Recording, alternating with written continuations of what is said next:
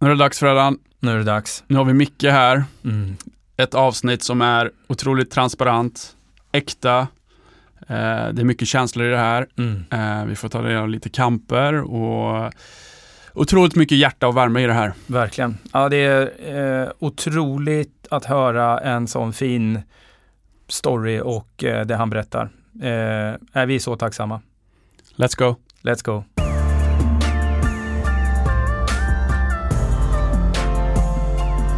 Det som är att det är 99,99% procent av gången är det frånvarande positiva manliga förebilder. Det, det är som att, om man drar det som en metafor, och springa ut i skogen och orientera utan karta.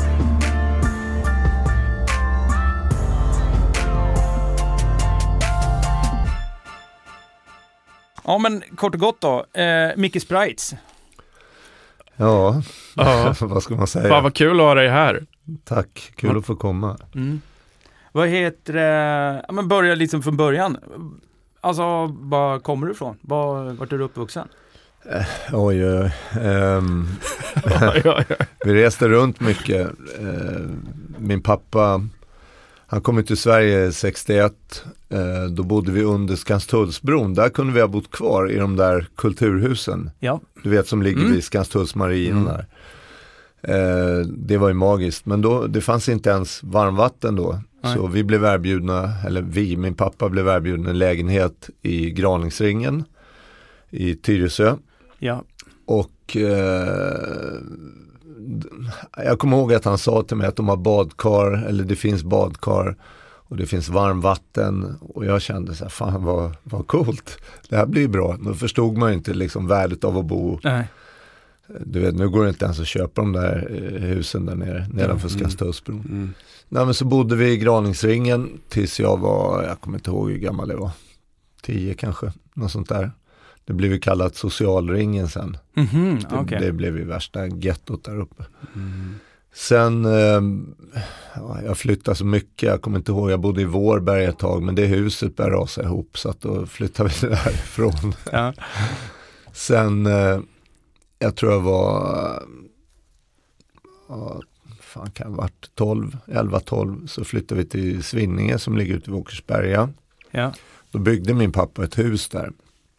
Eh, han jobbar ju liksom dygnet runt. Hårt arbetande man. Ja, verkligen. Och det var ju så på den tiden när man kom utifrån, alltså från något annat land, så man fick ingenting gratis. Nej.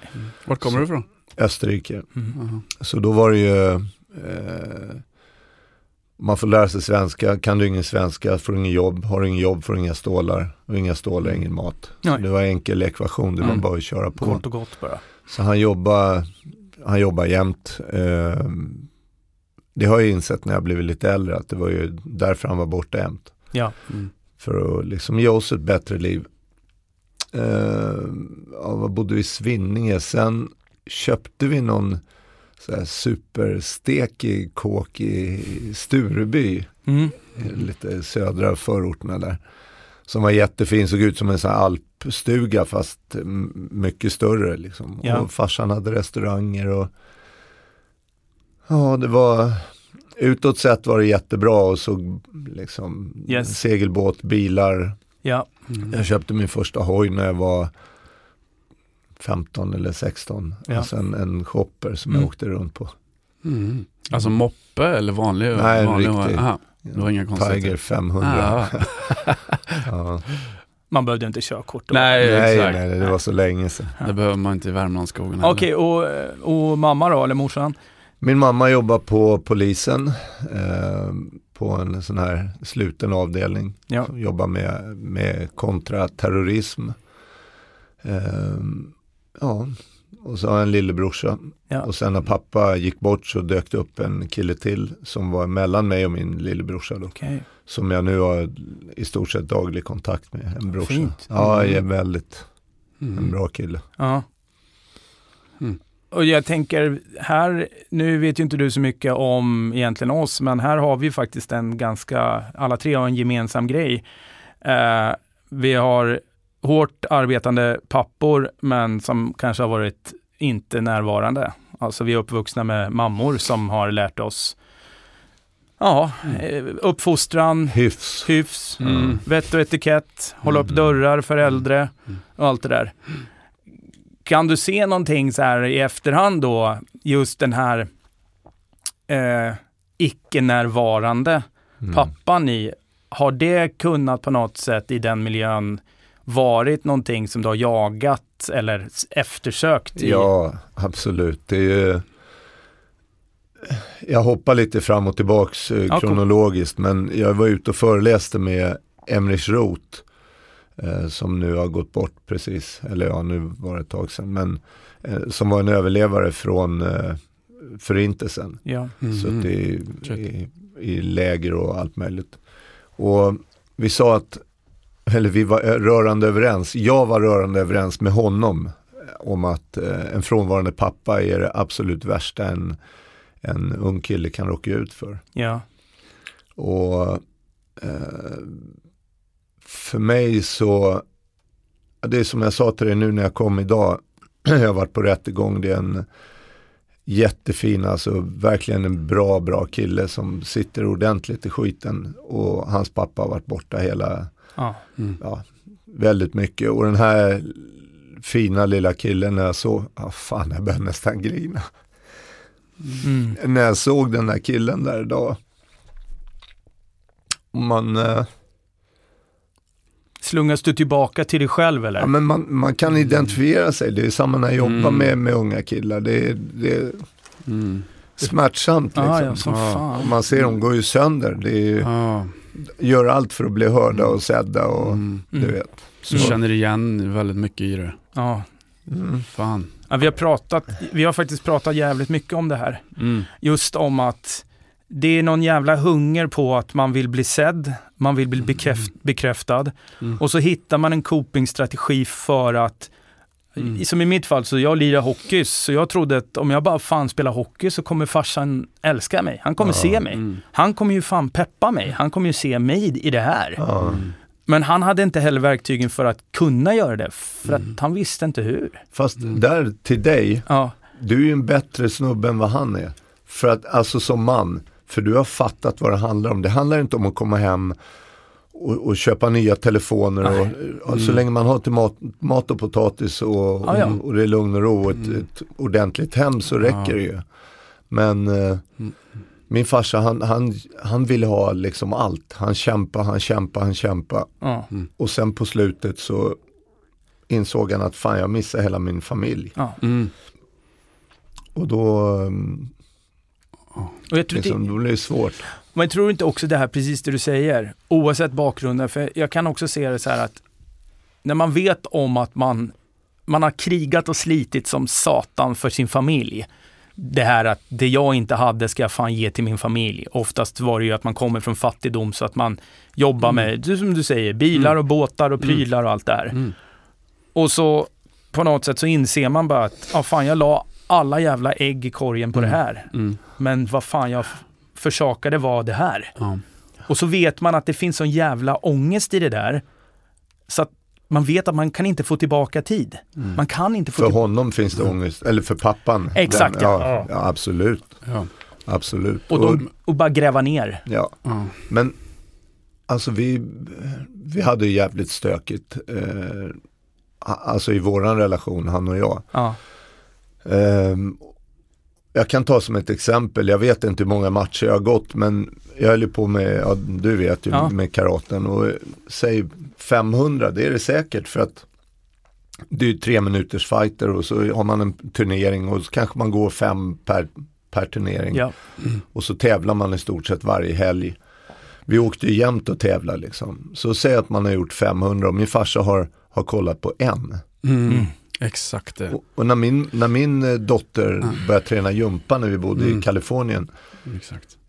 Jag går på varenda träning, självklart. Mm. Jag skjutsar henne till ridningen nu när hon rider. Alltså det, Mm. där får man förvisso inte gå in och titta men jag är ändå, jag vill vara där och är där, liksom ja. supporta. För jag vet att det är viktigare än att köpa henne en massa grejer. Jag, jag hatar att att liksom överkom, försöka överkompensera för någonting som man tror att man har något tillkortakommande genom att ge en massa grejer. Ja. Jag hade tåg, min, tänk att när jag växte upp, min farsa hade en leksaksaffär. Kan du fatta? Det var ju som Drömmen för vilket barn som Drömmen. helst. Fast jag hade Ja. bytt alla de där stora Ja. tågbanorna och allting mot honom. Ja. Mm, Men- exakt. Det var vad det var liksom. Ja. Men, gick du till matcherna själv då eller var det morsan som körde det? Eller hur, hur Nej, jag, jag, vi åkte själv. Ja. Men jag hade ju en annan eh, kompis som jag eh, tävlade med. Vi Mm. var ju jättenära Mm. liksom. Och det är fan jävligt ensamt för ett, ett ungt, liksom. nu vet jag inte hur gammal du var där men Ja, så från att jag var, jag tror jag började tävla när jag var 16. Ja, eller så här, Och liksom 16, så här lite frånvarande och ensamt. Jag, jag känner igen sjukt mycket det där också. Mm. Du vet, man gick till ishallen själv och det var Ja. liksom, Mm. drev runt ganska mycket. Mm.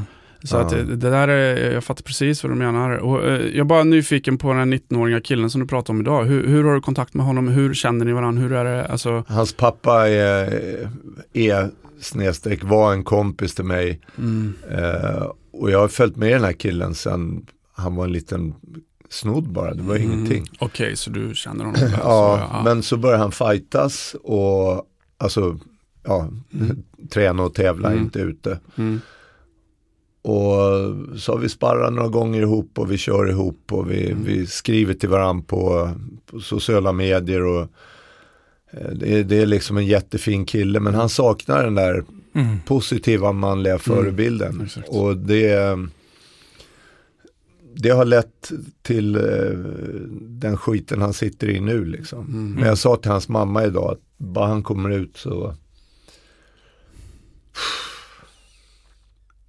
Mm.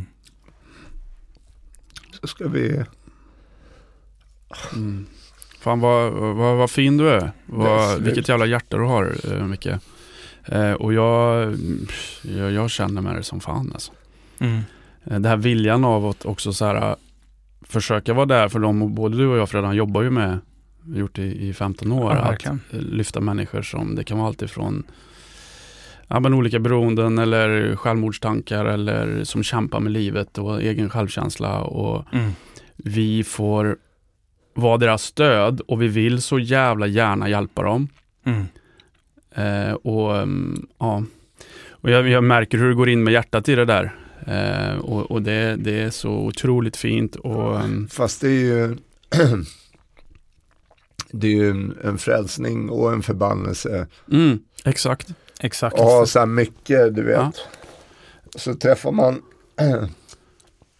Träffar man eh, eh, Min svaga sida har ju alltid varit liksom, jag träffar brudar som är helt loco. Alltså, har, jag har träffat ett par som har varit bra men annars så är det ju liksom psykopater i stort sett. Mm. Och då är det så svårt. För alltså man, man känner så jävla mycket och man pallar inte att ta tag i det. Mm. Så då, Mm. nu har jag släppt det där. Mm. Mm. Så ja, det, det är smärtsamt. Och det är inte för att vara någon så här fin kille och du är så himla känslig. Nej. Utan det är bara, jag, jag tycker det är att när folk inte fattar, jag blir så jävla frustrerad. Som när jag såg den här killen idag, han är så jävla fin, det är en sån bra snubbe, han har alla förutsättningar.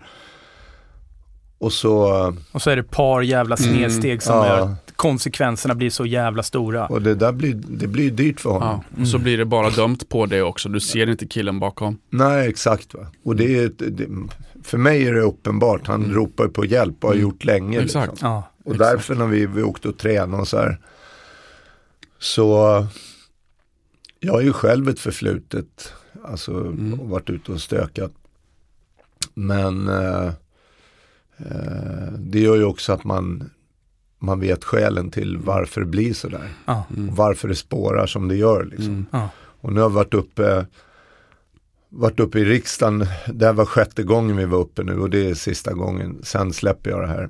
Men nu är jag uppe med ett gäng killar som är jättebra och som, som själva har identifikation liksom. Och som har varit med om saker. Ja. Mm. Och eh, nu hoppas vi att få det här uppdraget då, att ta hand om eller se till så att det inte blir någon nyrekrytering till alla de här Mm. du vet, gäng och nätverk och Ja, ja, massa visst. skit. Va? Så det är Så. det själva det uppdraget handlar om. Ja, precis. Och nu hoppas vi att det går bra. Vi, vi får se. Det, fem gånger, det, det har inte hänt ett piss liksom. Nej. De återkommer inte ens. Det är ingen återkoppling, ingenting. Utan man bara sitter. Så det har gått ett och ett halvt år sedan första gången. Mm. Och de bara, liksom, det är så, det är så mycket PK. Jag, jag kan inte ens börja men Mm. du vet, jag är där för att prata om den här grejen och, och Mm. jag brinner. Jag har poliser i ryggen, kriminologer, före detta kriminella. Mm. Som, det finns ett, en, en kunskapsbas Mm. Mm. som är eh, är genuin. ja, genuin Mm. och som är eh, ofantligt Mm. användbar. Ja. Men eh, det var viktigare att stå och vifta med någon, eh, något plakat där det står låt Sanna Marin få festa. Och, Mm. och så skrev jag om det på hans Instagram och då blev jag spärrad. Du vet, det, det är bara Mm. Mm. Nu hoppas jag på de här politikerna, det är ju från eh, just, justitiedepartementet. Så Mm. att jag hoppas att det är liksom, berätta kort, eh, hur, hur går det till? Har, har ni dragit ihop ett gäng för att försöka få in ex-kriminella tillbaka i, i samhället? Eller ja, vad, vad, dels det, men det finns så många andra som gör. mm. Vi ska stoppa eh, nyrekryteringen. På de yngre, liksom på de brottsliga? yngre. Ja. Och, gen, och Ja. självklart om det är någon som vill hoppa av så styr vi upp det. Men, Mm. men det är framförallt då eh, nyrekryteringen och det ska gå genom att man hittar andra positiva manliga förebilder. Mm. Ja. Vad pratar vi för Ja, ålder också. i de här nyrekryteringarna? Från tio år och uppåt. Det är fan sjukt alltså. Min dotter kom hem, jag sa det till dem eh, eh, i riksdagen. Min dotter kom hem och sa att pappa, eller hon ringde mig och sa pappa du måste vara försiktig för det kommer hem gängkillar till oss. Så sa jag, jaha, säg till innan så koka lite kaffe så kan vi sätta oss här. För jag menar vad, vad skulle de vilja mig liksom? Nej men då var det någon klasskompis som hade hotat med att det skulle komma, hennes kusiner var gängkriminella och Alltså Ah. det, när, när de är, min dotter är nyss fyllda 11 och jag känner liksom, vad fan skämtar du? Ja. Ska ni hota med gängkriminella när ni är 11, 10-11 år gamla? De, har- de har liksom inte fått hår på pungen än. Nej nej, ja, det är en dotter som Ja, men jag menar de andra, alltså jag tänker Ja, väl att det är ja. mer dudes som är Ja, ja, liksom, nej, ja. nej, nej, men det är, men jag kan känna en viss, en viss igenkänning där också. Jag kommer ihåg när man var liten och så här, hörru du, min mamma jobbar på polisen så hon kommer att ta dig. Det är Ja, lite exakt. samma. Ja. Kör lite skrämsel. Mm, ja. visst, mm, men det här är propaganda. ju, Mm. för mig så blir det sånt, det är ett sånt stigma runt det här med gäng. Alla, och jag vet inte, jag blir kontaktad av folk, inte dagligen men ganska ofta. Så här, min, min son sitter i skiten, han är han är i Spanien eller han är i England eller vad det nu är för något. Han har problem med en det ena än det andra. Och så ska man försöka att göra någonting. Det är mitt kall liksom. Men din passion, du har hittat en passion i det här Ja, liksom. och det, det får man vara tacksam för också. Men eh, ibland blir det mycket liksom. Såklart. Ja, Fan, vi, vi är ju människor och vi känner och tycker och tänker saker och ting. Ja, ja. Men om man säger så här, du har ju, om man går tillbaka lite grann, du, alltså, från att du har liksom gått 500 fighter i karate och sen har du ju stått i dörren länge, du har gjort det också. Och Mm. sen jag menar, under hela den här perioden med, ja men det är väl klart att man har liksom kängat på folk i, på stan Absolut. som ungdom liksom. Men jag tror Absolut. att om man tittar på det nu, så du är ju, alltså du är ju ett exempel på att man faktiskt kan vända någonting sämre till någonting bättre. Och du har ju faktiskt, du är ett levande exempel på att det faktiskt går. Alltså du har ju en erfarenhet där, förstår du vad jag menar? Jag glorifierar Ja, inte ja. någonting. Nej utan men bara jag så här. fattar, absolut. Och Nej, att, ja, fortsätt om du... nej, vi, vi satt och pratade om det jag och Paolo för ett tag sedan. Och jag sa till honom att mitt mål det är att bli den jag själv saknar när jag växte upp. Mm. Förstår du att man är den där, nu har man ju blivit gubbe, jag fyller snart 60, det är helt sinnessjukt. Jag trodde aldrig jag skulle bli så gammal, jag bara, vad fan är det här? Time flies. Ja, nej men jag sa det, jag vill vara den jag själv saknar när jag växte upp liksom. Ja. Och då, då får man ju hålla sig på banan, det är en bra grej för mig också. Ja, Ibland är det tuffa tider och då känner man att fan det skulle vara så bra om jag fick in lite stålar nu. Men då får man bara nej, den vägen är stängd. Liksom. Ja, exakt. Så nu Mm. får man hitta på något annat istället. Ja. Men det, det blir också när det är en, som jag då, en stor kille som, som har levt på se läskig ut och så har man ett hjärta som är på, på rockslaget. Det blir jobbigt för att, jag, som nu, jag börjar ju fan, Mm. Förstår du? Ja. Det, det blir, och folk tror, ja ah, kolla, nu, nu sitter han och lipar där för att, eh, men det, jag identifierar mig med de här killarna och det gör så Mm. jävla ont. Ja. När jag jobbar på SIS, de killar man, man hör stories, man tror inte det är sant. Ja. Va? Och det är klart man börjar gråta, vad fan, Ja. det, är, det är som det är. Jo, men du connectar ju med det tänker jag mycket för att du också, du har gått i de fotspåren själv. Du har gjort det, det är därför det blir så jävla nära dig. Mm. För att du, du, du ser ju det, du känner det, det, det, det, blir så, det blir som kontakt för dig med Mm. det där. Och det är ju det som gör att du blir en väldigt bra man på rätt plats också.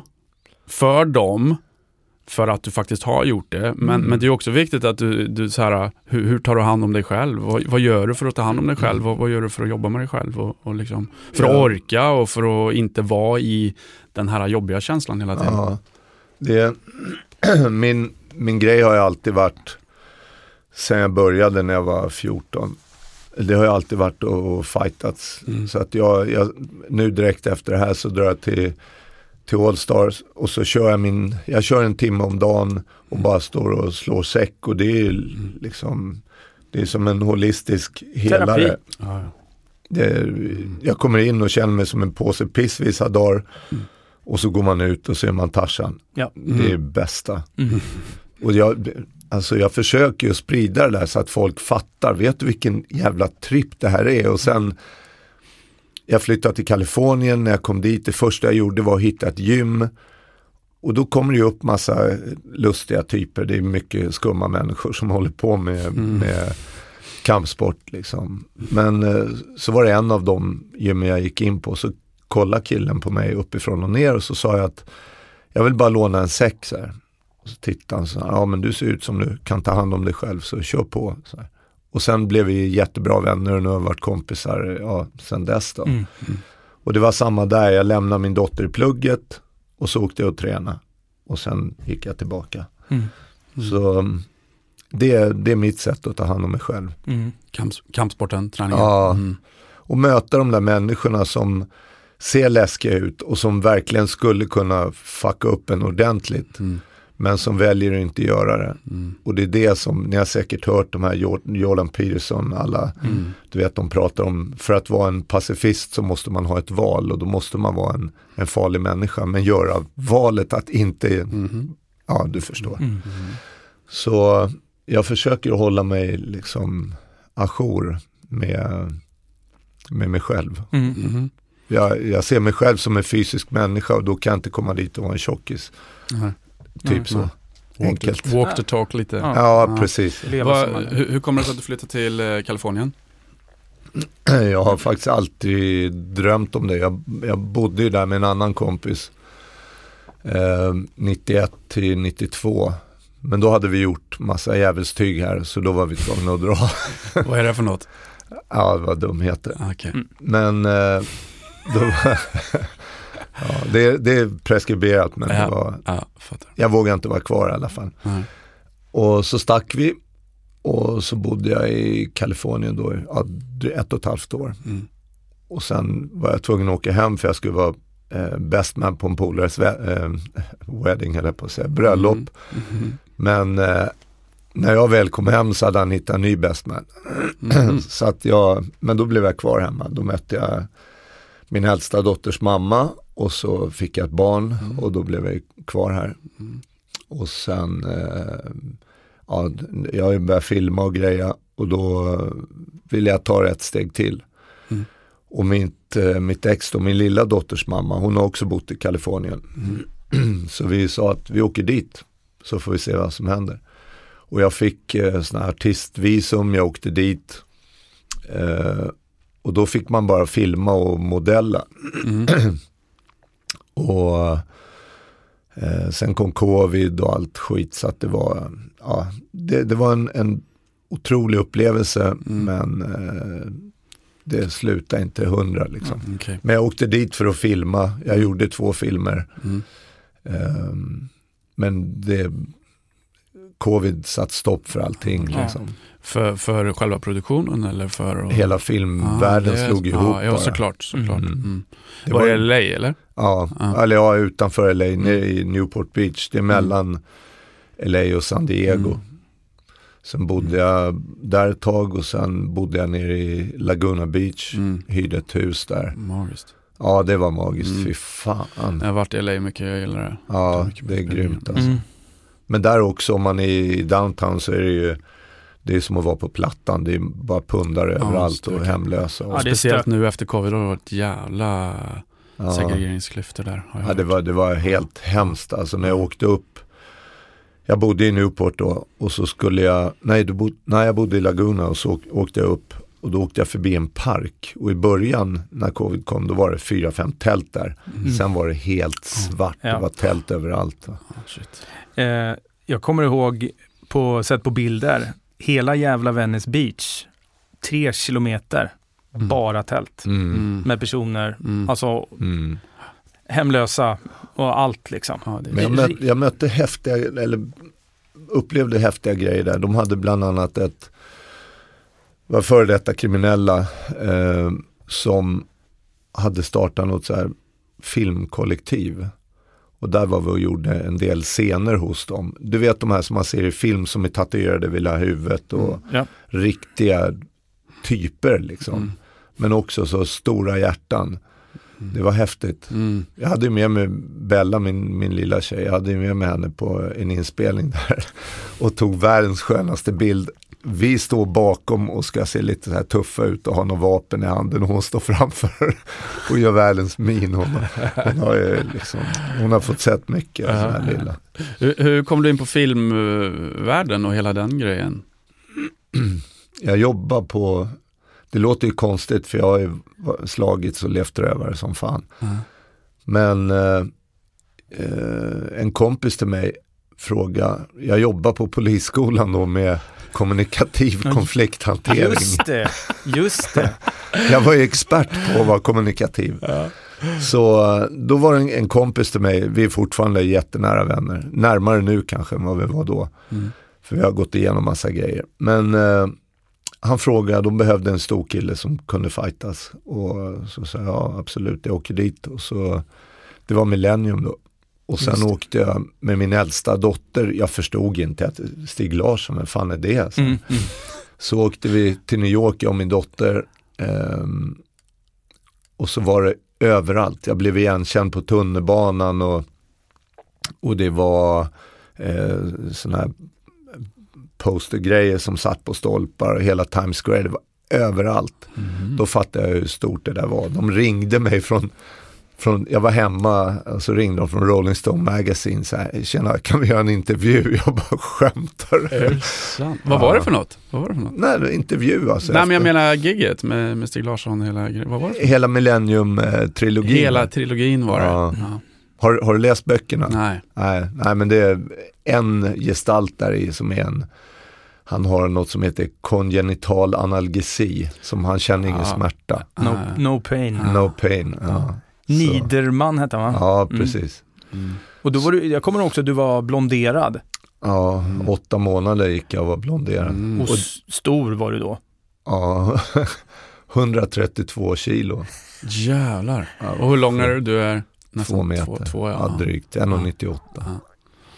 Ja, men det, det var det var upprinnelsen, sen var jag med, eh, ska vi säga, sen blev det Gladiatorerna och sen gjorde vi Johan Falk det. efter det och sen drog jag till USA. Mm.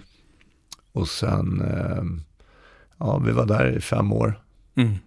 Ja, Men var om man coolt. går tillbaka lite i skådespelargrejen, är det någonting som fortfarande finns där i liksom i tankarna av att hoppa på en sån grej igen? Om det Absolut. Ja, absolut. Det, Ja. det är några grejer på gång, vi får se vad det blir av det. Men, ja. men jag, eh, jag blev lite också när, när det där kom, helt plötsligt började telefonen ringa liksom oavbrutet. Och man blev bjuden på lunch och, och tjena ska du komma hem till mig och bla bla bla. Mm. Och mycket nya så kallade vänner. Liksom. Man fick jävligt mycket bra kompisar. Ja, Ja. det- det- när det är champagne på bordet då är det många som vill vara med. Liksom. Ja. Men eh, så nu efter då när jag var i USA, då, då kraschade jag helt, behöver inte berätta något mer, men liksom, då märkte man vilka som fanns kvar. Mm. Mm. Så det var en sån naturlig selektion, mycket Mm. skitfolk som bara, Mm. Självsanering. Ja. exakt. Freddan säger alltid självsanering. Säger Ja, du. Nej, men det är det bästa. Ja. Så eh, efter det så, jag, jag försöker bara ta det lugnt. Mm. Försöker hänga så mycket som möjligt med min lilla tjej. Ehm, ja, det är det liksom. Det var Mm. därför jag flyttade till Täby också, för jag ville vara nära henne. Hon bor där med sin mamma. Mm. Så, Mm. mm. Jag tycker också jävligt fint just nu. Du, väl, du kör väl någon vad heter det, självförsvarskurser för, eh, för kvinnor nu? Eller? Ja, jag gjorde, vi har gjort en än så länge, Mm. men det har varit så mycket med att när man kommer tillbaks till Sverige, jag trodde det skulle vara lätt, det är bara att visa upp sitt pass och köra. Men det, man ska skriva in sig överallt och det, det är så mycket Mm. red tape att ta sig förbi innan man är inskriven. Trots att jag är svensk medborgare och trots att alltså jag har bott här hela mitt liv i stort sett och gjort lumpen och allting. Men det blev ändå jävligt stökigt. Så det har varit Mm. mycket, nu är det lugnt men det har varit mycket liksom. Mm. Ja, jag fattar. Mm. Jag fattar. Är det här du vill vara kvar eller? Mm. Jag vet inte, jag, jag vill ju det. Jag, men jag vill att det ska, det är mycket som ska förändras. Mm. Och det är det jag håller på med nu och försöka att få, få ordning på det här med, det här med rekryteringen bland annat. Mm. För att det är, det är killar som sitter i den sitsen som jag gjorde. Mm.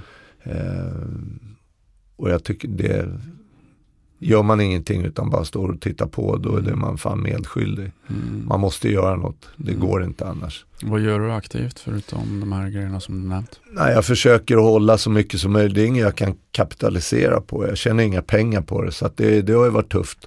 Mm. Men eh, försöker att, att ställa sig till förfogande för folk. Mm. Eh, och hjälper dem och råd, rådgiver så mycket jag kan. Liksom. Det är många unga killar som är på glid och alla är frånvarande pappa av en eller andra anledningar. Liksom. Men, eller lite olika anledningar. Men eh, det stående är ju att, att pappor har varit borta. Mm. Och jag hade ju samma. Liksom. Mm. Jag har ju hört att min pappa har skämt bort mig och han gav mig så mycket grejer. Fast jag hade skit i alla tågbanor och Ja. Bilbanor och modeller och allting. För att han skulle haka på mig och träna eller Mm. när jag tävlar eller någonting. Mm. Mm. Men jag kan, jag kan bara liksom försöka att förändra det här sociala arvet för mig Mm.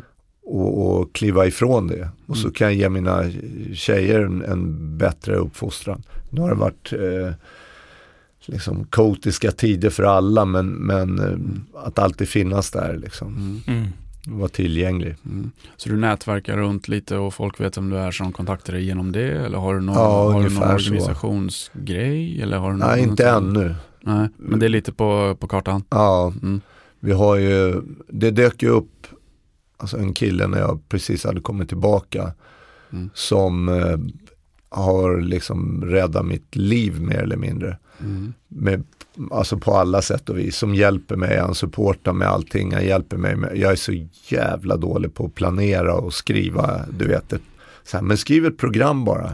För fan, hur ska jag göra det? Så de gör det åt mig och, och hjälper mig med mycket. Det är han och, och några andra killar. Så att det är, han är min business manager. Mm. Mm. Så det är skönt. Ja men det är väl lite som vi. Vi sitter här, de andra får ta hand om ljud och klipp och grejer. Vi Mm. vill foka på samtalet. Rätt man på rätt plats. Ja men lite så. Mm. Ja. Ja men verkligen. Nej men så jag, det är mycket på gång, det är jätte, jättemycket på gång men tyvärr som det är nu också så mäts det bara i, alltså räkningarna ska betalas varje månad. Mm. Så är det. Sen finns det ett skyddsnät i Sverige men, men det faller inte, liksom, det är inte min smak att, att utnyttja det. Nej. Mm. Så att man måste, se till så det kommer in på något sätt. Ja, men är, man, är man på något sätt uppvuxen eh, som någon slags, vad ska man säga, överlevare. Mm. Alltså man tar hand om sitt eget skit på något sätt. Så blir man ganska bra på det. Mm. Och man, det är som du säger, man, man är, man, alltså bidrag och sådana saker. Jättefint att det finns. Men man, eh, man är inte skapt på det sättet. Liksom. Och jag orkar inte ta den här liksom, Stå med kepsen i handen. Nej, jag gjorde, jag gjorde det nu när jag kom hem för jag, eh, den lägenheten jag har är en sinnessjuk hyra. Så tänkte jag ska söka bostadsbidrag, då får man någonting i alla fall. Mm. Men då, då sa de på Försäkringskassan, eller vilka, jag tror det är Försäkringskassan, så sa de, du har tjänat orimligt lite pengar. Va? O, orimligt också. Vad orimligt, vad fan med, liksom insinuerar att jag har fått pengar på något annat sätt eller vad, liksom, vad då orimligt? Mm. Ja, men de, de avslog och då tänkte jag okej det var sista gången, första och sista gången jag någonsin kommer ha med dem att göra. Mm.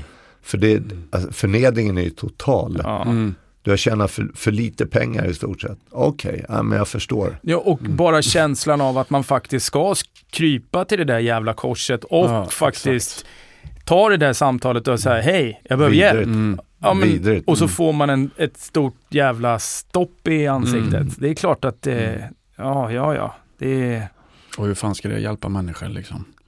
Det, Nej. nej, det syns. Men du, förlåt, säg. Nej, jag bara tänkte så här, om du fick välja då, och, och så här fritt, om du släpper cashen och allting Mm. så här, hur skulle du vilja att det såg ut? Hur skulle du vilja att, vad, vad hade du gjort så här rent organisatoriskt och I- med ungdomarna och med liksom det här äh, rekryteringen och om, om någon skulle ta hand om min ekonomi och bara lösa alla jävla räkningar mm, så skulle jag vilja sitta och om man komprimerar det extremt så skulle jag nog bara säga till de unga killarna att du duger.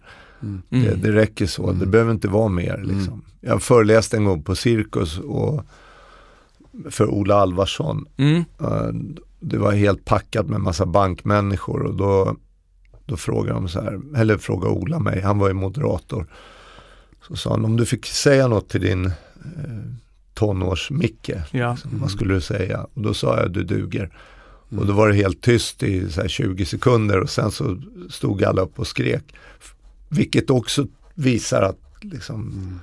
Det är nog många som Det går och många. känner, Alltså, som, som känner att fan, det här är inte bra nog och, Mm. och så vidare. Men eh, ja, för att komprimera extremt så du duger. Mm. Siffror.se, redovisningsbyrån som hjälper alla typer av bolag över hela Sverige. Siffror.se jobbar helt digitalt, ger personlig service och hjälper dessutom kostnadsfritt till med att starta upp företag. Hör av dig till oss med koden podden för ett erbjudande. Vi hjälper dig med din redovisning. Välkommen till siffror.se. Efter min pappa gick bort så fick jag höra att han var så stolt över dig. Och, och, vilket han säkert var, fast han sa det aldrig till mig. Hade han sagt det till mig så hade kan, kanske. Jag, jag skyller inte på Nej. honom, snarare tvärtom. Han, han gjorde vad han kunde och det är inte alla som gör det.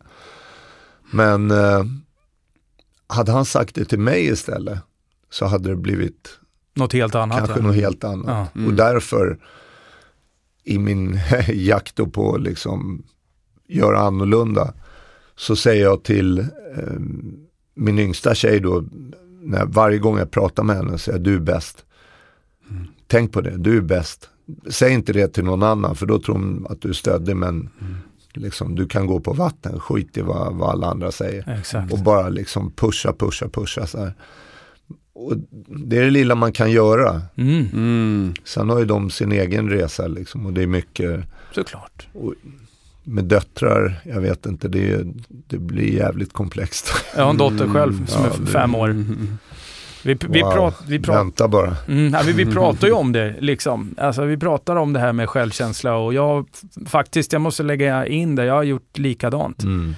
Jag säger till henne, du är fin, du är modig, du är stark, du är bäst, du är dig, fantastisk, bla, jag älskar dig, Ja. Mm. du är unik. Ja. Mm. Och no matter what så, jag, jag finns här. Och ut och kör. Och hamnar du i diket så kommer jag vara där. Jag kommer hjälpa dig i alla fall. Jag Är du ihop med mamman fortfarande? Ja, det är Ja. Då, då blir det ju lite enklare alltså. Ja, det blir det. Mm. Men det, det, det är det enda man kan göra och, och finnas där och verkligen göra det också. Mm. Det skulle jag också säga. verkligen göra det också. Ja, För att det här nämner att säga till någon att du duger, eller du är bra som du är, eller jag, älskar dig, eller så här. ja, Men landar det inte och det inte kommer in och personen då, eller barnet i fråga här, inte känner det, eller får det regelbundet, eller ser det ofta, eller ah, nej, men, ja, Mm. men, nej men det stämmer nog, Mm. jag duger nog. Mm. Och inte bara ytligt, ja ah, men du duger, du är bra, hej. Nej, Utan du ska precis. fan landa också. Det, det som jag mest har lagt märke till sen jag kom tillbaka till Sverige, nu är det ju, ja det är ganska exakt två år sedan, så har jag märkt att folk har blivit otroligt egoistiska och dessutom eh, alltså rätt kalla Mm. Mot vad det var innan jag drog. Mm. Du vet, det, det fanns ju, det fanns inte på världskartan hur folk agerar nu, det, det skulle man inte kunna göra då. Det, det fanns liksom inte. Nej. Det har blivit skillnad. Det har blivit tuffare i Sverige. Mm. Mycket, mycket tuffare. Mm. Jag hade faktiskt en grej som jag skrev upp här också. Det är att du som ändå på något sätt har varit med om vilda västern på 80-90 där Mm. och så jämför man hur vilda västern är nu. Då var det ju mer bara att ja, man satte ner foten. Ja. Det kanske varit lite handgemäng. Nu är det ju något helt, nu fan, nu sprängs det och det skjuts och det är igen Mm. det här vi pratar om. Att det, det är en helt annan tid. Ja. Men det är också det problematiken i botten är densamma. Det, det är liksom symptomen som är annorlunda. Det, det som är att det är 99,99% av gången är det frånvarande positiva manliga förebilder. Det, det är som att, om man ju, drar det som en metafor, och springa ut i skogen och orientera utan karta. Vad fan ska man ta vägen? Ja, men jag drar åt det hållet. Ja, Okej, där var det fel. Där var det en sjö helt plötsligt. Mm. Förstår du vad jag Ja, menar? Det, det blir, alltså det är den problematiken som är, som är det stora skälet till att det är som det är nu ute i, i samhället. Och unga killar som vill bli bekräftade och så står det någon äldre cynisk gängkille som ger dem den här bekräftelsen. Fan vad, vad grym du är som har gjort det här. Mm. Och, och så vidare. Och så är det enorma pengar i omlopp. Det är, så, det är sådana sjuka pengar så att det är larvigt. Mm. Vilket gör det svårt också. Om man hittar någon kille så ska man ta in honom och försöka att integrera honom i ett, ett fungerande, en fungerande vardag med jobb och allting. Och så ska han få 20 000 i månaden. Han får 20 000 på en kvart när han går ut på Rinkeby torg och becknar. Exakt. Så att där finns det ingenting. Vad man kan försöka och, och implementera hos dem är att man har erfarenheten och man måste, för att hålla på med det här som, som jag gör, och så, eller som vi gör, så måste man fortfarande ha ett street cred. Man kan inte vara liksom en, en liten råtta för då, då blir man inte trodd. Utan Nej. Mm. man har gjort det och man har fått betala för, man har fått konsekvenser och de har man betalat för och så har man lärt sig att det här är inte att tänka på. Ja. Och så kliver man av tåget bara. Mm. Mm. Och så inser man att tryggheten finns inte i det där, känna min broder och allt det här. Det är, det är så vämjeligt så jag spyr. Va? Mm. Mm. Ja, fan. För det är bara för att försöka få en, en alltså vara del av någonting som man aldrig har varit. Mm. Mm. killar som bor med nio syskon i en trea i, i, i Järva någonstans. Med mamma. Mm. Pappan är borta. Mm. Det, inte, Nej, det blir stökigt alltså. det blir stökigt. Ja. Och det är ingen raketforskning heller. Det, Nej. det är klart det blir så. Så Nej. för mig så är det, det är open shut case. Det är frånvarande pappor. Mm. Och har, har ni sett den här dokumentären Mammor av eh, Alexandra Pascalido? Nej, det har jag fan Nej. inte gjort. Nej, det, det är inget att se heller. Jag tycker hon är också bara en fake. Men eh, där nämns pappa en gång. Mm. En gång. Och då är det en av tjejerna vars eh, eh, pappan då till ett av de här barnen som har blivit skjuten satt i fängelse. Mm. Och det var det hon berättade. Och annars så är det, även där är det PK-styrt. Att det, är- ja, det är mammorna, mammorna lider. Men papporna då? Vad är papporna? Mm. Var är papporna någonstans? Mm. De är frånvarande. Mm. Mm.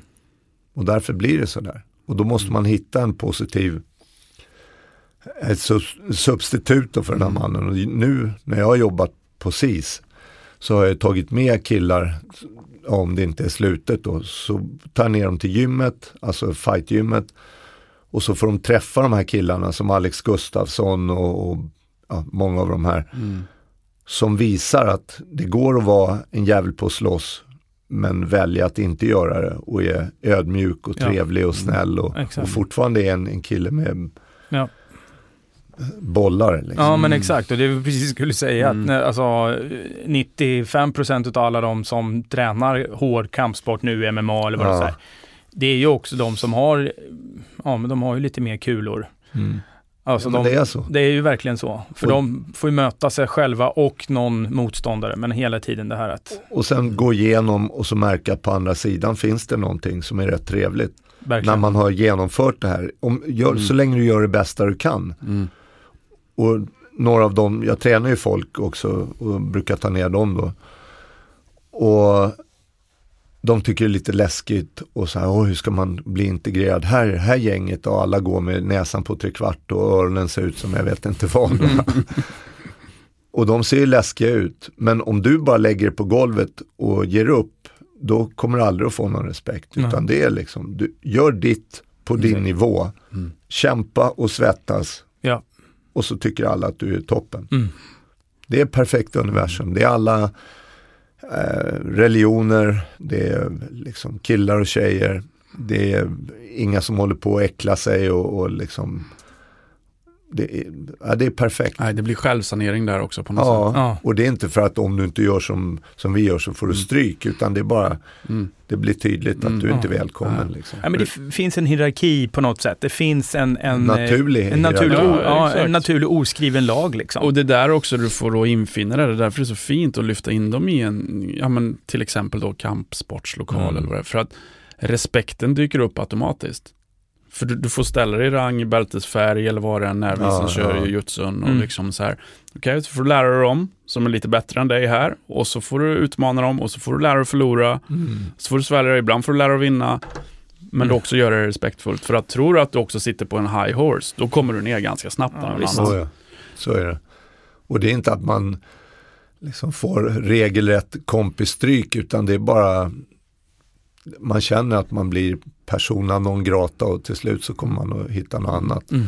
Men, men det, är, det är långt dit. Man ska göra rätt mycket dumheter för att och inte bli, Mm, bli välkommen där. Liksom. verkligen. Ja. Och Alex är ju det är absolut en av Sveriges, eller en av världens bästa fighters. Mm. Om han kan komma in, hej jag heter Alexander, till de här små killarna. Mm.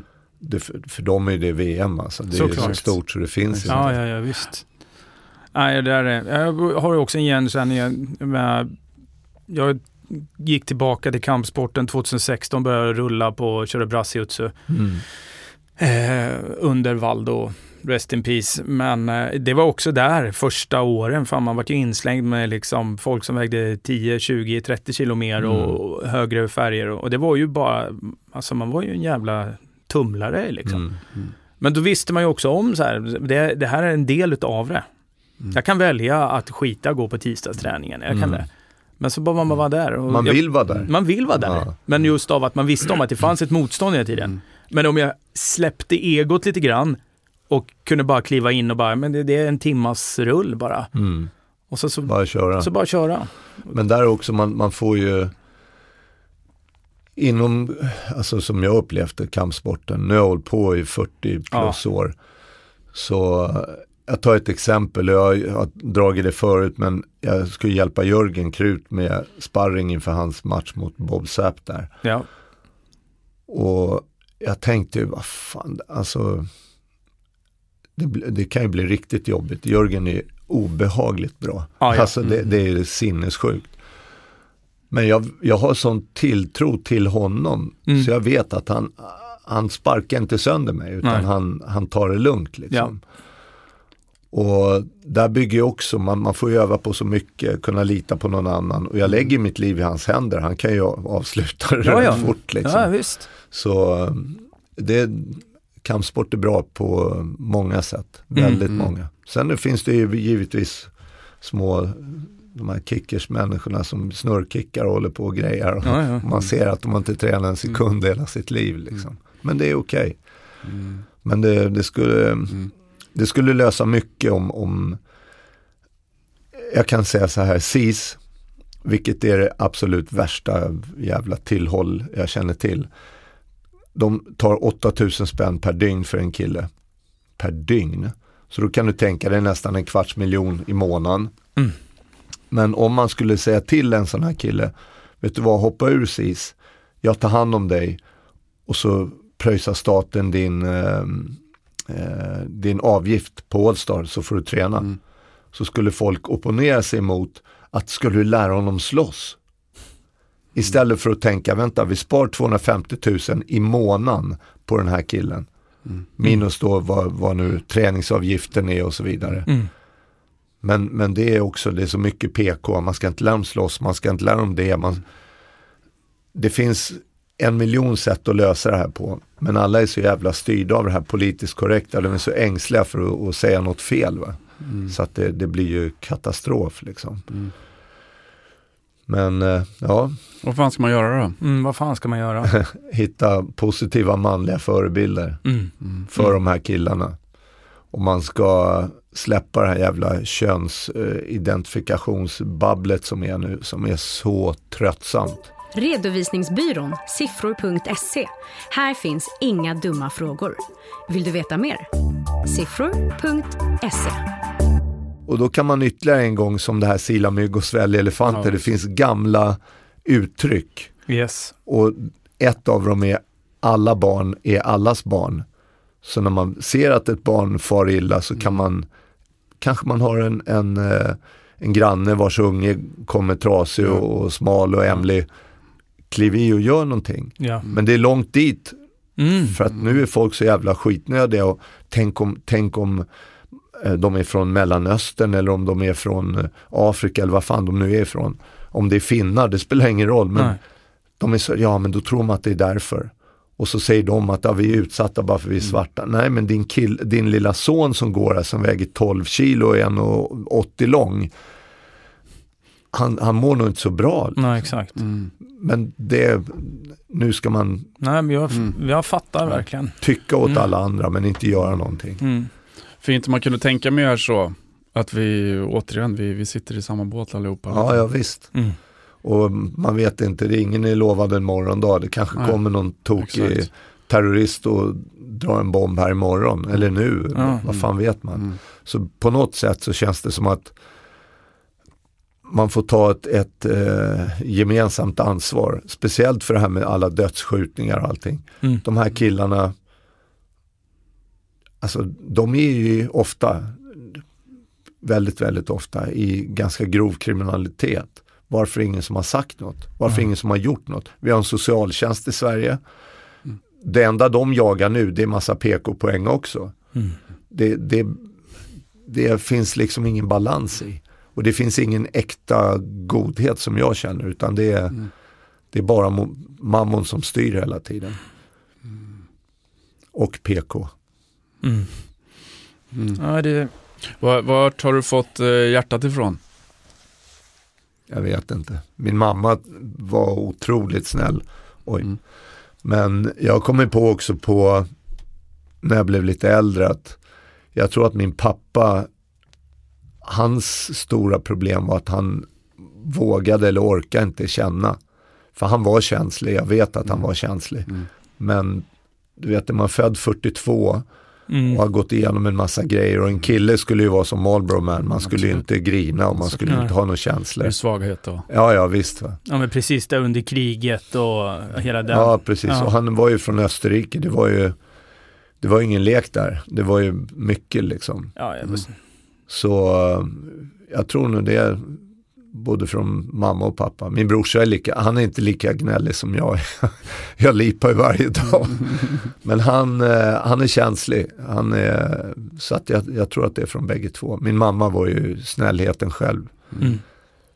Men jag tror att farsan också hade varit det om han hade vågat visa bara. Då förlorar båda dina föräldrar. Ja, Mm. bägge dem och min mormor på ett och ett halvt år. Mm. Mm. Men det, man, blir, man blir satt på prov. Min styrmamma, hon som hängde med min pappa då när han gick bort, hon miste sin syrra, sin brorsa, sin mamma, sin pappa och sin man inom ja, jag vet, fyra år, fem år. Ja, fyra år. Det är en, Förstår du vilken smäll? Och hon är en god, alltså man kan identifiera sig med offret eller förövaren. Och det säger de ju om, om många, liksom, de skyller på att ja, men jag blev våldtagen, jag blev det och det. Men hon är som kittet i våran familj Mm. nu. Mm. Mina, eh, eller både jag, mina och, och brorsans döttrar, eh, i alla fall de små tjejerna nu, de hänger med henne jämt. Hon tar dem på resor runt om i, i Europa, liksom badresor och nu ska de åka och dyka på Rivieran och hur, hur man liksom istället, hon skulle verkligen kunna ta på sig offerkoftan Exakt. och, och sätta sig. Exakt. Ja. Men hon kör Och liksom. att du alltid har ett val lite i det där. Absolut. Det pratar vi också mycket om. Många gäster som vi har som också går igenom någon form av kris. Men det är också där, du sätts på prov, men vad gör jag med det här? Nej, exakt. Ja. Hur ska jag vända det här till någonting? För du har faktiskt, hur jävla hemskt det än är, så har du ett val. Du har ett Mm. Val. det ja. finns hjälp att få och du kan liksom bryta det där. Ja. Jag, jag bara fundering, vi, vi pratade lite så här eh, om att frånvarande papper påverkar oss män. Liksom så. Hur, hur tänker du på um, kvinnosidan? Alltså vad händer med yngre tjejer eller kvinnor? Ja. för, alltså, om mamman är borta eller pappa är borta, hur tror du det påverkar dem mer?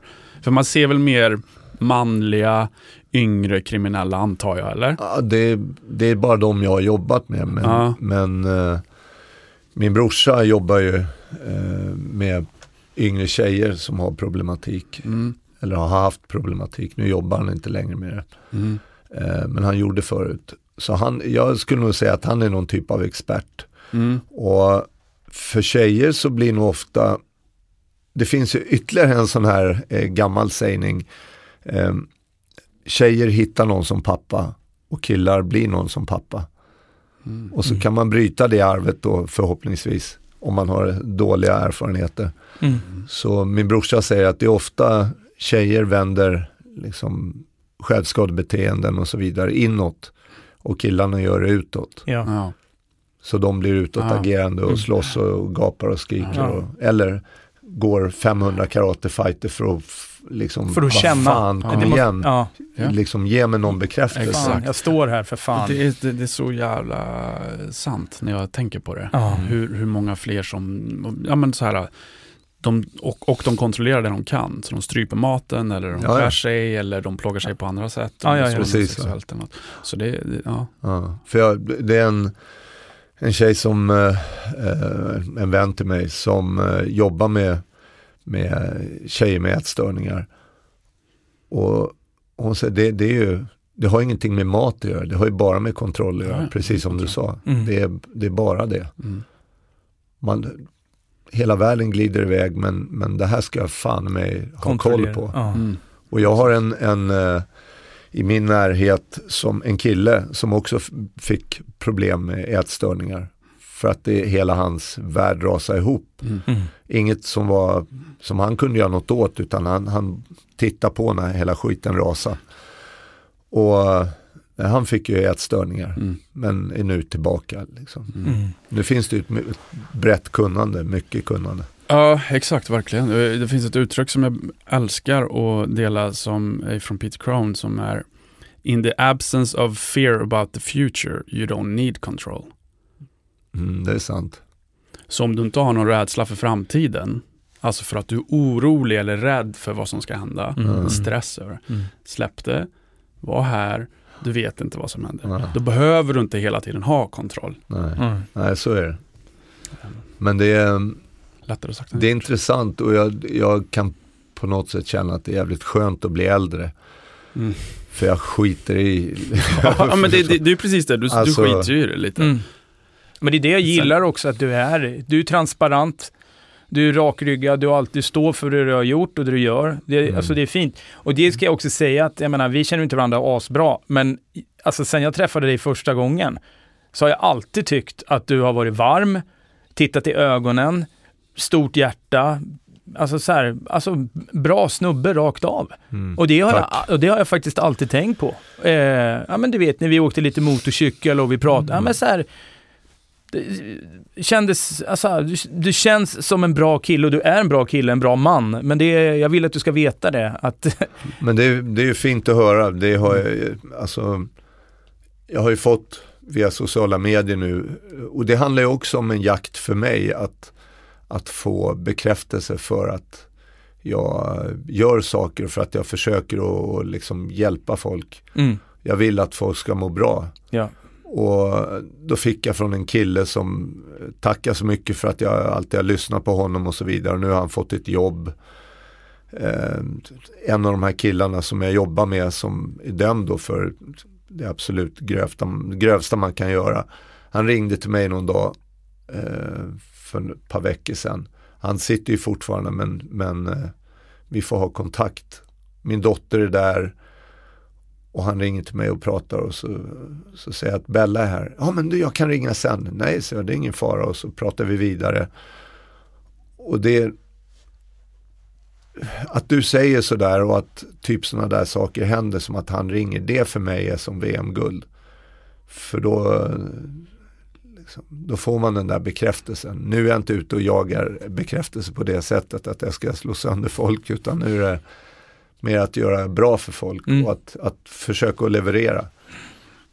Och inte skylla på, för det har jag gjort i hela mitt liv, att åh min pappa var så jävla dålig. Fast han var inte dålig, han, han eh, Han hade inte verktygen bara. Nej, exakt. Va? Och jag tror att han var så jävla känslig. Han pallade inte med och han pallade inte med att ta tag i allting. Det var så mycket liksom. Mm. Och för honom också. Hans farsa var ett riktigt as. Alltså han gjorde så sjuka grejer. Om du ser. Men jag, jag har bestämt att jag ska bryta det där. Ja, Och min brorsa är också, det är ju liksom, det är århundradets pappa. Han jobbar ju arslet av sig för sina döttrar och för sin familj. Mm.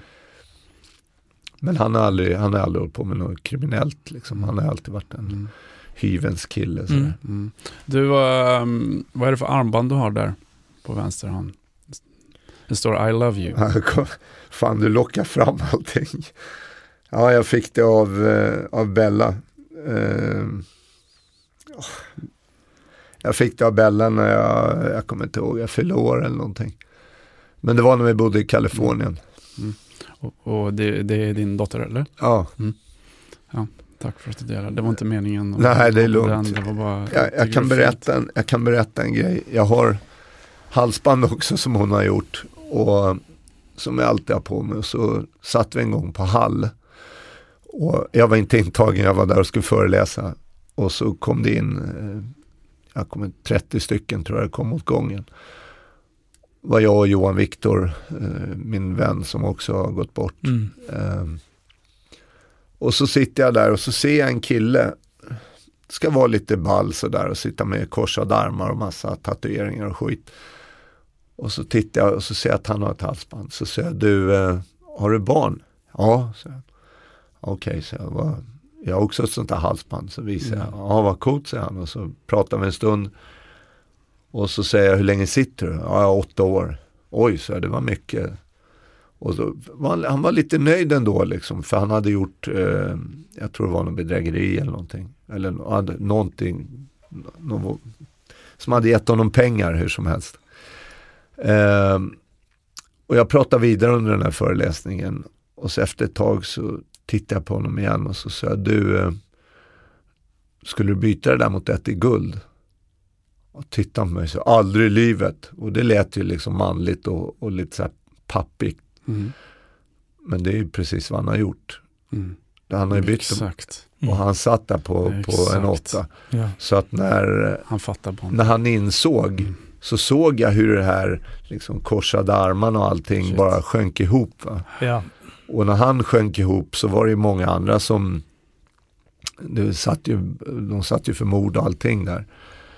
Och så Johan och jag ställde oss då innan vi skulle gå eh, och skulle prata med de här killarna. Och då var de här otroligt farliga männen som säkert kan vara farliga i, När det gäller. i, i situationer. Mm.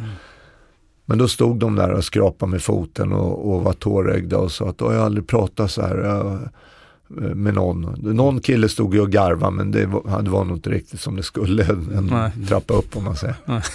Men eh, vi fick, eh, det var ett sånt gensvar liksom. När Mm. man ser de här killarna som står där tuffa då inom citat, eh, skrapar med foten och liksom, det blev en annan stämning. Mm. Vi fick mycket beröm från de där föreläsningarna. Det var, för det, var- det var så öppet. Det var Mm. raka rör Det liksom, var rakt exakt, in. det var Mm. rakt in. Ja. Du, mycket, tänk på ett djur. Då tänker jag på Pelle, min hund. En hund. Ja, Mm. mitt ständigt dåliga samvete. Ja. Varje gång jag går hemifrån tänker jag, fan ska jag lämna honom? Ah. Det är nämligen så här att vi, alla som kommer till oss, eh, vi ställer den här frågan, ett djur. Och det här är en bok som heter Djurens språk. Okej. Och eh, djurens språk, det är nämligen så här att varje djur har ett visdomsord. Och du har valt djuret. Så det är inte vi, utan det är du. Mm. Och det står så här. Hund. Vänner finns överallt. Min gåva till dig är att ha goda relationer med omvärlden och att finna nya vänner. Här gäller det att öppna ditt hjärta för omvärlden och våga träffa nya människor. Våga bejaka nya vänner med mera. Hundallergi eller rädsla för hundar, slash rädsla, är svårt att, är, betyder att det är svårt att släppa in andra på livet. Bejaka hundarnas budskap och rädslan försvinner, slash allergin läker. Hundar stärker din relation med andra, slash omvärlden och du hjälper hundarna i din tur genom att vara öppen och utåtriktad. Okej, ja där ser man. Det är, det är dagens visdomsord. Ja. Och jag tycker att du är ganska öppen emot omvärlden, men det är, det är en fin grej bara. Du får ta det som du vill, men Ja, nej men jag tar, jag, jag, det, var, det finns ett skäl till att jag är, är transparent för att det vi, ehm, det var också när jag skulle göra Millennium så, så blev det omskrivet på Flashback eh, och de vet inte vad de har gett sig in på, de vet inte vem han är och eh, att jag var torped och den här tjejen som jag var ihop med då och hon fattade ingenting och då, hon måste ha förstått att jag var torped och bla bla bla. Och så tänkte jag, fan det här går inte, alltså, det kan inte vara så här. Så jag bara gick ut, om det var Expressen eller det var någon tv-grej kanske. Så sa jag att så här och så här är det och så la jag alla kort på bordet. Och den där, eh, vad heter det, eh, ja, på Flashback där, Mm. den bara dog. Det Ja, det- fanns inget mer att säga. nej. Tråden. Ja. Bara, tråden, exakt. Mm. Bara, det här är vad det är. Och det här har jag gjort. Jag ber om ursäkt till de som har varit drabbade. Och sen kan inte jag göra mer. Nej. Sen måste jag släppa det. Liksom. Så det, finns, det är skälet. Jag pallar inte att hålla på och massa rykten och så här. Det är bara, ja, och därför, en av sakerna min pappa sa, rättfärdighet gör en stark. Då slipper man bocka för någon och liksom be om ursäkt. Man slipper ha en massa lögner att hålla ordning på. Då kan man bara köra. Så jag har jag berättar för er så här och så här är det. Okej, Mm. något mer? Nej, det var inget mer. Okej, Nej. bra. Sen är det färdigt. Japp. Mm. Och därför blev jag också jävligt störd när det kom upp rykten så här. Eh, ja, det kan vara vad det är, men, men eh, jag känner det. Är det byggt på falsarier, då behöver man inte be om ursäkt. Kan man bara, Mm. Ja, Jag tycker det, är, det där är fint och det är en styrka alltså. Mm. Ja, det, det känns som att du är som en, en katt med nio liv. ja, jag lovar det, känner jag också ibland. Ja men alltså vi har ju inte ens, alltså, vi har ju inte ens skrapat, alltså, vi, vi har ju inte pratat om något. Jag menar, Nej. jag vet bara om, eller jag kan bara ställa, vad är det läskigaste som du har sett?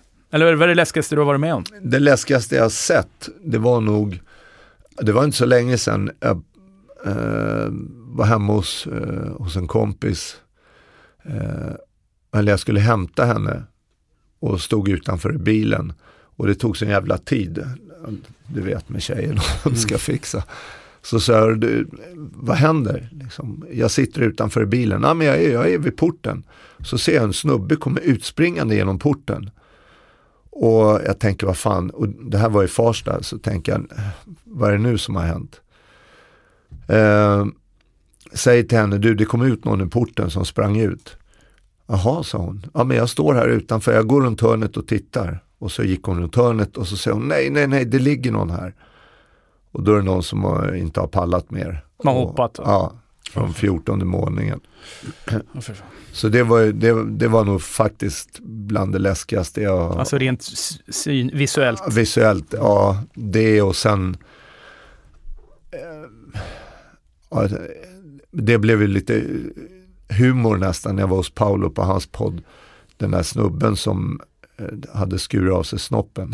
Ja, det har fan inte, berätta. Det Ja. måste du berätta. Ja, men det, det, nu har den, ja, den har ju gått så många varv. Jag jobbar på Arlanda, jag, jag komprimerar för Ja. det. Mm. Eh, jag jobbar på Arlanda eh, som säkerhetsvakt och så blev det stökigt och polisen som var med i våran grupp han sprang iväg och jag tittade ut och jag såg att det var slagsmål så jag, jag rusade dit. Jag tänker någon, alltså, något kan man göra. Och då var det en världens blodpöl på golvet och en kille låg där och de höll i honom. Och så eh, jag tittade mig runt omkring och det stod en flygvärdinna med händerna i luften och jag tänkte vad fan har hänt här? Och så säger jag till, hon, till polisen och det ligger en radio där borta, ska jag hämta den? Ja men fan gå och hämta den säger han. Så jag går bort, böjer mig ner och ska ta upp radion så ser jag något ligger på en hylla i telefon, eh, de hade så telefonautomater.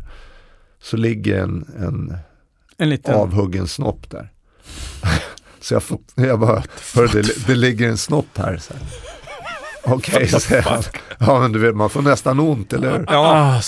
Så, så säger han, kom och hämta handskar och så jag går och hämtar handskar och så går jag med hans snopp där och så kommer de in då från, eh, i den här läkarbilen eller vad det nu är, någon ambulans med en sån här oktagonlåda och så, och någon väska. Typ. ja, så får jag lägga i den där och så åker jag hem och så är jag ledig ett par dagar. Och så åker jag tillbaka och ska jobba och så sitter jag och hänger i passkontrollen där med någon snubbe som jag, ja du vet, sitter och pratar.